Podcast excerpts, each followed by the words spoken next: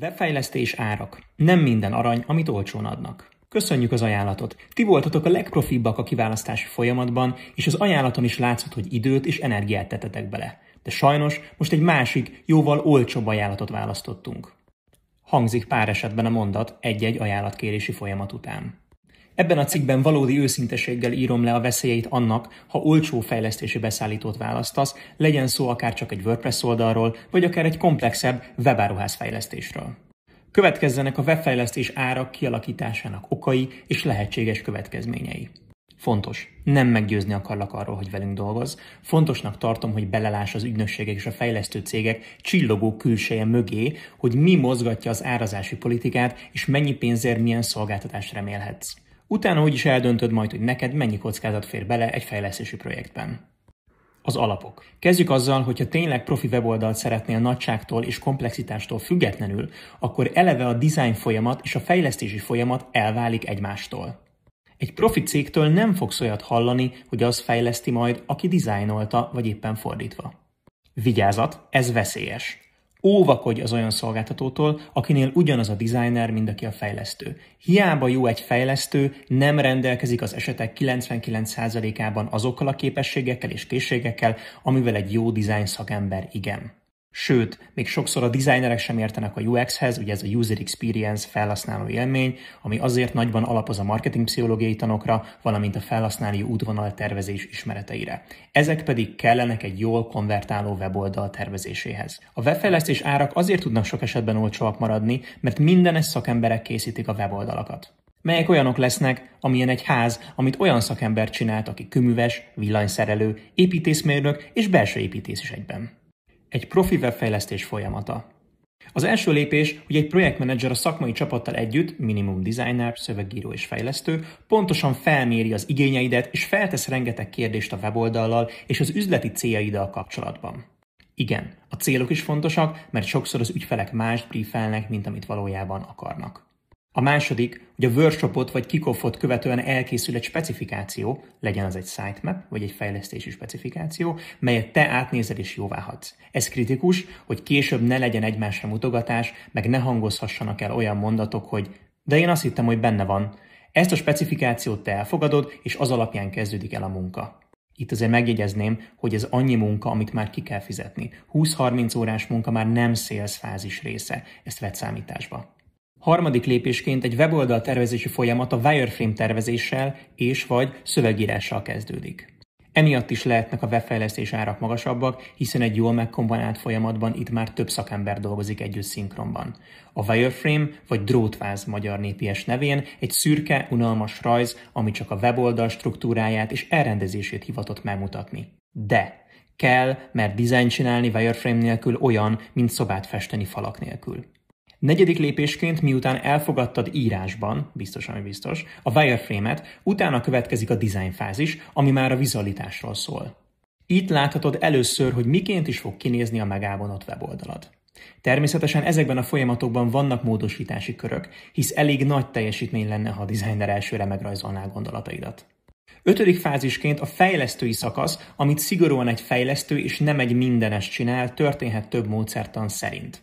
Ha villogni szeretnék a szakifejezésekkel, akkor létezik waterfall, illetve agilis módszer is. Az egyiknél az elején gyűjtünk be minden infót, és közben nincs változtatási lehetőség, a másiknál pedig haladunk lépésről lépésre, és mindig mutatunk egy kicsit, ami elkészült, amibe bele lehet szólni. A szaki kémélyenek a brutális egyszerűsítésért direkt volt. Bármelyik is legyen, a lényeg, hogy az általad választott CMS-re, vagyis tartalomkezelő rendszerre, tudod, mint például a WordPress, szakosodott fejlesztő végezze a fejlesztés, és legyen külön projektmenedzserve az ideje. Ne a fejlesztő próbálja meg ügyfélkapcsolatot tartani. Végül hatodikként a fejlesztési szakasz vége egy külön fejezet, hiszen itt a tesztelés, hibajavítás és a szerverre történő migrálása az oldaladnak történik. Igen, van hibajavítás.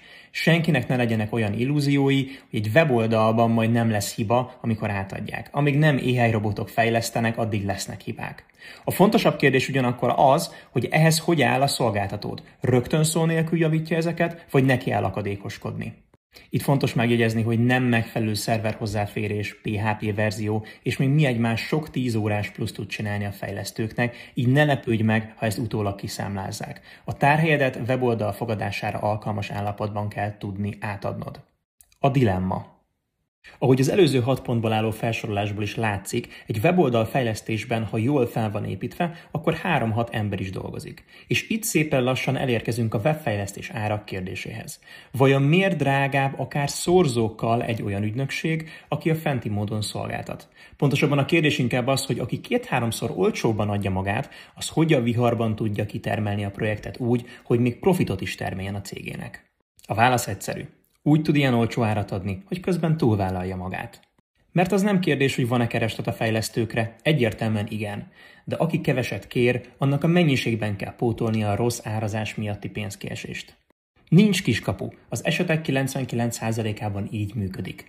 Így viszont eleve egy leterhelt szolgáltatóval kezded el a munkát, aki penge élen táncol a sok kicsi, mármint nem cégméretben, hanem kosárértékben kicsi ügyfél között és ha csak egy cég kicsit problémásabb, akkor eldől az első dominó. Lássuk, hogy mi történik egy ilyen olcsón dolgozó szolgáltatónál, ha megborulnál az egyensúly egy ügyfél miatt. Sok igaz történet és tapasztalat alapján. A kezdetek még fenntarthatóak. Apró hazugságokkal, hitegetéssel és a projektek enyhe csúsztatásával el van. A projekt halad. Aztán elkezdődnek a túlórák, mert az elején még próbálja megoldani az egy problémás ügyfelet, és a többit is elégedetten tartani. Elkezdődik a tányérokkal való egyensúlyozás.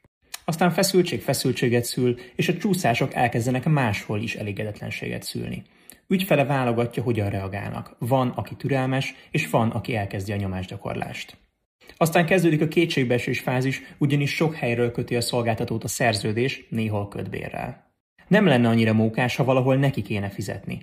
Ezért azokra fókuszál, ahol nagyobb elnyebenyét kaphat, ha nem teljesít. A türelmes ügyfelek háttérbe szorulnak.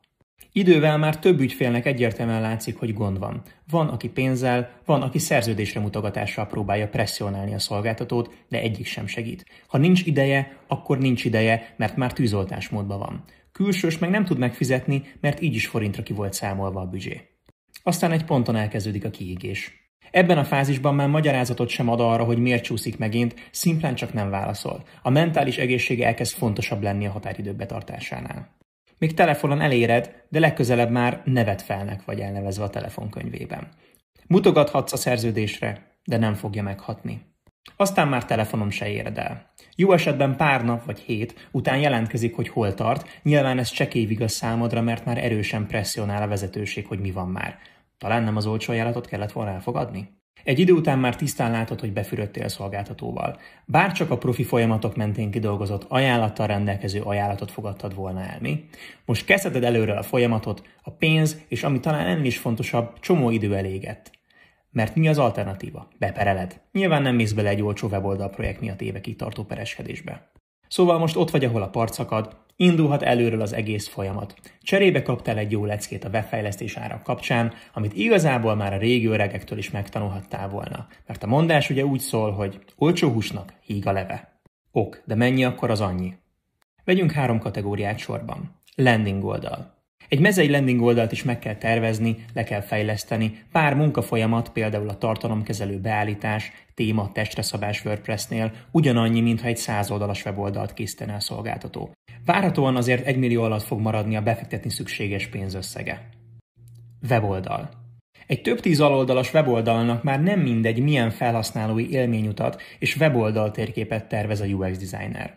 Illetve itt extrán számít a gyorsság és az, hogy a weboldal struktúráltsága a felhasználót a lehető legtovább tartsa az oldalon. Gombhasználat, kontrasztok, jól megválasztott szövegmennyiségek, stb. Szóval ez már a pármilliós kategória egy profi folyamatban. Az, hogy ez inkább az egyhez, vagy mondjuk az öthöz van közelebb, sok minden befolyásol. Webáruház. Ehhez már komplexebb folyamat szükséges. Nagyon nem mindegy, hogy a tervezett webáruház 1%-kal vagy mondjuk 5%-kal fogja konvertálni a felhasználókat. Mert ez egy közepes vagy nagy cégnek súlyos milliókat vagy akár 10 milliókat jelentett havi szinten alternatív bevételkiesésben. Szóval a webshop már sok milliós vagy akár 10 milliós árkategória. A pontosabb ármeghatározásos specifikáció és pontos igény és integrációs lista szükséges. De ha az első mondatát ennek a bekezdésnek figyelembe veszed, akkor már nem is olyan sok. Akkor csak a drága jó? Nem, ezt senki nem állítja. Nyilván van pár szereplő a piacon, aki szart akar drágán eladni, de ezeket előbb-utóbb úgy is kiveti a piac magából. A rossz hírek gyorsabban terjednek, mint a jók.